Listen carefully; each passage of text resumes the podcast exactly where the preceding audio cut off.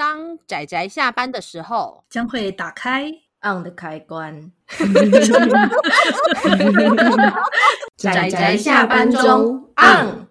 各位听友，大家好，欢迎收听仔仔下班中，我是阿直，我是趴趴熊。大家今天看漫画了吗？看啦，看啦。今天看了漫画，看了。有点微妙的漫画，哎，怎么说？因为我比较，这算是阿紫我推荐的啦。那因为阿紫其实我很少推荐搞笑漫画，虽然以前偶尔有推荐过一两部，但是像我这样主动推荐这种偏电波系而且很看人吃的搞笑漫画，真的蛮少的。对耶，好像是第一次呢，是第一次哦。OK，所以今天我们要推荐的这部漫画呢，书名叫做《无重力少年》。东立出版的，目前出版到第五集吧，然后好像对，但是他原本好像出到第七集日本那边，但是就被断尾了。哈哈哈！哈对，他被腰斩了，就是一部让我觉得怎么说，哎，明明很有趣啊，明明连主线都还没展开，为什么为什么这样就给他断了呢？为什么？大概这种感觉的一部作品。而且我觉得很神奇的，就是泡泡熊看完这一部之后，也、欸、不是看完这一部，应该说，因为看完在阿紫推荐之后，泡泡熊去看了前两话。然后就各种劝退感很深，所以呢，泡泡熊就跑去 Google 了一下，就是大家的评价。应该说推荐的也有，但是反推的力量也蛮大的。就是我觉得它是一个正反两极，很很极端。就是你要么很推，要么就是很不推。然后我就觉得有点好奇，然后后来又去看了阿紫的心得，因为阿紫有提到主线，但他没有写主线是什么。然后基于就是泡泡熊是那种啊被悬疑感给，就是我就咬了这个饵，然后我就想说好，我要。看一下主线到底是瞎回这样，然后就把它看完。就是看到看到比较后面一点的地方，就是已经习惯他的陈述的风格。然后因为网络评价这么这么两极的时候，我又跑去看了一下东立的出版，然后我就想说，我真的是不太能理解东立的出版的。就是为，就他的他的原则到底是他的，他的他的他的他他的他的原则到底是什么？我实在是实在是无法判断，还是因为那些推荐的人全部都有去买，所以他就是就他他连第六集都已经 on the way，就是他已经在路上了。我在看他预定出版的的那个清单里面有这一部，哎 我就觉得这部是不是卖的很好？就是网络上面吐槽明明就那么多，所以我就跟阿紫说，我觉得这一部可以推啦。就是反正就是不管怎么样，有人推有人不推，但是。不管怎么样，你一定买得到嘛，所以我们就来推吧。OK，哦，我觉得这个真的要从故事设定来讲。说真的，他真的第一回还蛮劝退的。我当时看完第一回时，我有点搞不清楚，说哈，这什么故事？然后看完第二回时，我更混乱。我想说哈，这到底是什么故事？那接着我一直是耐着性子，慢慢的看，慢慢看，然后看到说。哦，我理解这个作者的搞笑风格跟这整个故事的调性之后，我就开始可以享受他的故事了。真的，就是你可能要先习惯一下他描述的风格，而且我觉得他的一个还蛮大的特点就是，其实他每一个。每一个故事都是都是短篇，它最多就是用两到三话，然后就把那一个回合给 over 掉。其实这是一个蛮蛮大的特点，因为其实它的那个两到三回合，你要把它展开成两到三集都是有可能的。可是他就直接把它收起来。我我觉得就银魂式的搞笑风格吧。嗯，可是可是其实我看到的反推里面还蛮多人就是说。就是他虽然是像银魂似的搞笑风格，可是他们喜欢银魂，不喜欢这一部。哦，我我觉得对，可能有些地方没有没有点到我，所以我才说这部其实真的蛮看人的。有些人真的会喜欢，啊、有些人就就还好。好了，我觉得先从介绍这个故事开始好了。好啊。呃，无重力少年这一部，它是以科幻背景的故事，那是在蛮未来的几百年后的未来吧。反正时间详细时间点又忘了，二二二一一年吗？忘记了。二一一九年哦，二一一九年，好，就至今大概好像不算很远的，一百年后吧，就是一百 年后。啊、对对对对，那我们的主角是四个少年，那这四个少年呢，他们分别是那个呃驾驶员兼队长，呃，名字叫什么去了？我都不太记他名字。哦，立风佐贺，我都直接叫他们那个好队长，好，OK，嗯。应该是应该是主角的角色啦。但是我这样讲之后之后再解释。再来呢，嗯、就是很活跃的那个呃，看起来很像少女的可爱少年，他是传医，就是医生。对对，克里斯。再来是那个，在这个里面，他是一个天才科学家，哎，天才物理学家，宇宙学物理学家。总之，据说是地球上最聪明的男人，但是实际上是个一个一言难尽的家伙。对，对，他的他的特他的特质太多了。对，反正就是天才，就物理学天才。好，然后最后一个则是叫做巴巴嘛，对，他是个肌肉绰号是爸爸。对，但是他是一个机械天才，他在机械方面就是非常的厉害。嗯、但是他是个大色魔，对，肌肉的大色魔，我觉得也是一个很很有特色的角色。对，所以然后里面这故事中，就是我们刚刚讲那个很可爱的那个船医，他算是里面的吐槽一间那个良心担当，就是怎么讲，里面四个男人里面，就他是性格最好的。然后被其他人都吐槽说：“为什么你在一群人渣里面，就你性格最好啊？” 就是类似这样的展开。那 OK，先介绍一下这四个，就是四个各具特色的少年。然后呢，他们就是被呃他们国家机关选上，他们成为就是前往一个的类地行星做调查员。反正他们就四个人，就是搭上了在为期二十年的冷冻睡眠远的这种旅行的那种。呃，调查的工作，嗯，然后他们四个都是孤儿，所以他们也觉得 OK 啊，就是一起去冒险，一起去看看。就没想到呢，他们出发的第二天就接到了他们那个地勤那边打来的那种紧急电话，就说在他们离开地球的第二天，地球爆发了核弹战争，然后地球已经进入毁灭了。嗯，他们就说哈什么在开什么玩笑？结果后来就真的联系不上了。他们就说哈真的假的？然后接着在第三天，他们突然间看到了黑洞，然后。呃，你们只知道看到黑洞，其实基本上你也跑不掉了。然后就就被黑洞卷进去，结果呢，就在卷进去之后呢，他们却赫然发现到说，原本应该要二十年的航行的旅程，他们却因为被卷进黑洞，然后安然无恙，直接被送到了他们的目目标，叫那个什么阿法江江布罗，对，阿法江布罗这颗星球上，然后他们就顺利的登陆了。对，以上这些都是第一回所发生的故事，嗯、就是他们一开第一回就是他们四个人顺利登陆了那阿法江布罗，就说哇，果然是颗可以住人的行星呢！哇，人类第一次挑战的那个二十年的航、嗯、那个行程，然后成功达到那个类地行星耶！然后说虽然人类灭亡了，哈哈哈哈！然后接着就进入了刚刚讲的回忆模式，就说说好不要提。对，就是一开始用一种很莫名其妙，然后故事有点节奏有点神秘的开场。然后就在四个人就是怎么讲来到了这个星球，然后只人类只剩最后四个人，他们不知道该怎么办的时候，那结果就有一个路过的高次元存在，也就是本 作故事中算是专门搞事的那个存在。其实他甚至比男主角还要更有存在感。呃，对，这就要回到我们刚刚说，我们刚刚不是讲说，照理说那个像队长，然后。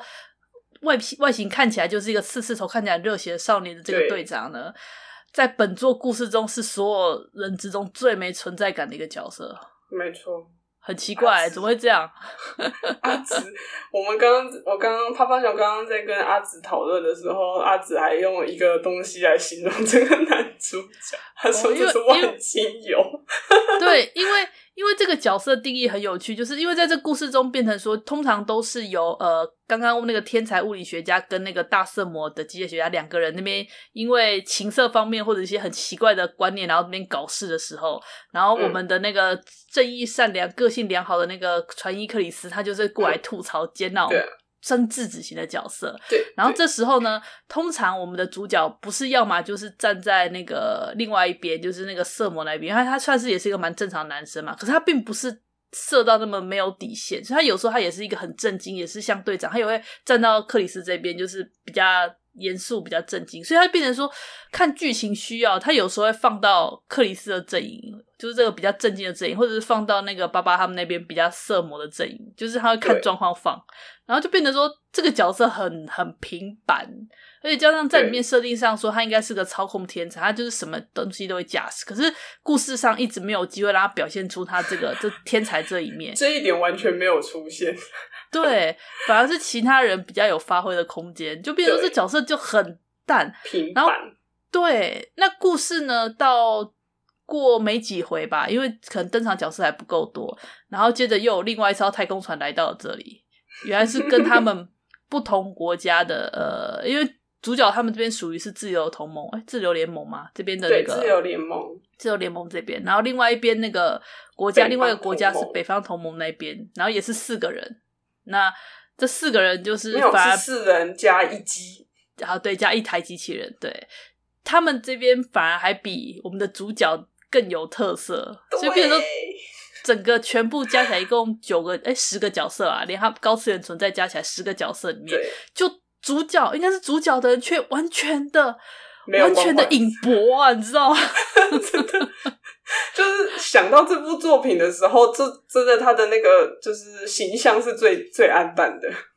对，那我刚刚讲说这部作品，它真的是一个很看人看的一部。那电波要对到啦，说这如果你看完第一集，可能看完两三回。可能都还会，那第二三回大概是让你去抓这部故事的调性，然后如果你耐着性子觉得哎还看得下去，你再慢慢看下去之后，如果对到，你可能真的会觉得很有趣。尤其是我自己，我自己其实看得很开心啊，我还蛮喜欢看那个，哦、尤其是以克里斯为主角的篇章，我其实看得非常开心。